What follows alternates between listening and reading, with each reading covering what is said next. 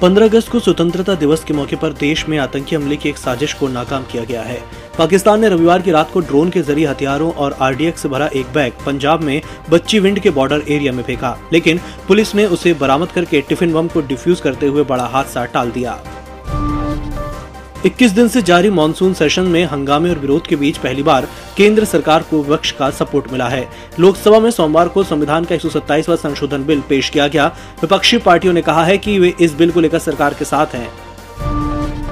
असम के मुख्यमंत्री हेमंत बिस्वा शर्मा ने सोमवार को प्रधानमंत्री नरेंद्र मोदी से दिल्ली में मुलाकात की। इस दौरान दोनों ने असम मिजोरम सीमा विवाद पर बातचीत की। शर्मा इस मुद्दे पर असम बीजेपी के सांसदों के साथ गृह मंत्री अमित शाह से भी मुलाकात कर सकते हैं।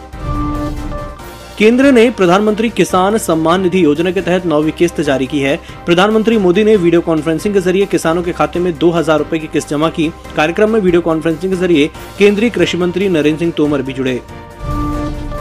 गुजरात में अमरेली ज़िले के सावरकुंडला तालुका के बरदा गाँव के पास एक ट्रक सड़क किनारे बसी झुक्की बस्ती में जा घुसा। इस हादसे में आठ लोगों की मौत हो गई, सोलह जख्मी हुए हैं। इनमें से चार की हालत गंभीर है। सभी को सावरकुंडला के सिविल अस्पताल में भर्ती किया गया है। ट्रक भावनगर ज़िले के महुआ कस्बे की ओर जा रहा था। देश में बीते 24 घंटे में कोरोना के केस में मामूली कमी आई है। रविवार को छत्तीस नए मरीज़ मिले, उनचालीस ठीक हुए और चार संक्रमितों ने जान गंवाई। ये लगातार तीसरा दिन था जब नए मरीजों से ज़्यादा ठीक हुए हैं।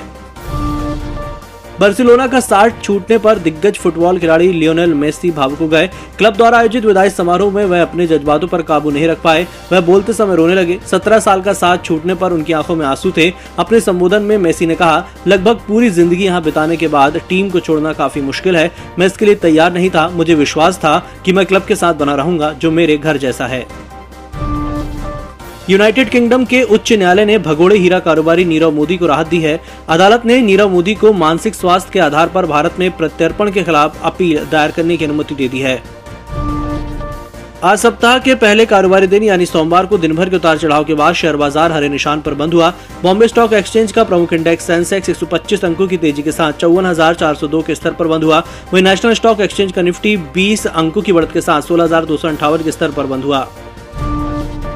देश के कई हिस्से इन दिनों बाढ़ का सामना कर रहे हैं। कहीं हल्की तो कहीं भारी बारिश हो रही है। भारतीय मौसम विज्ञान विभाग का कहना है कि अगले तीन चार दिनों तक पूर्वी हिमालय के कुछ हिस्सों में भारी बारिश हो सकती है। इसमें पश्चिमी बंगाल, सिक्किम और पूर्वोत्तर के दूसरे राज्य शामिल है। साथ ही उत्तराखंड, उत्तर प्रदेश, बिहार और झारखंड के कुछ हिस्सों में भी हल्की से भारी बारिश की संभावना है।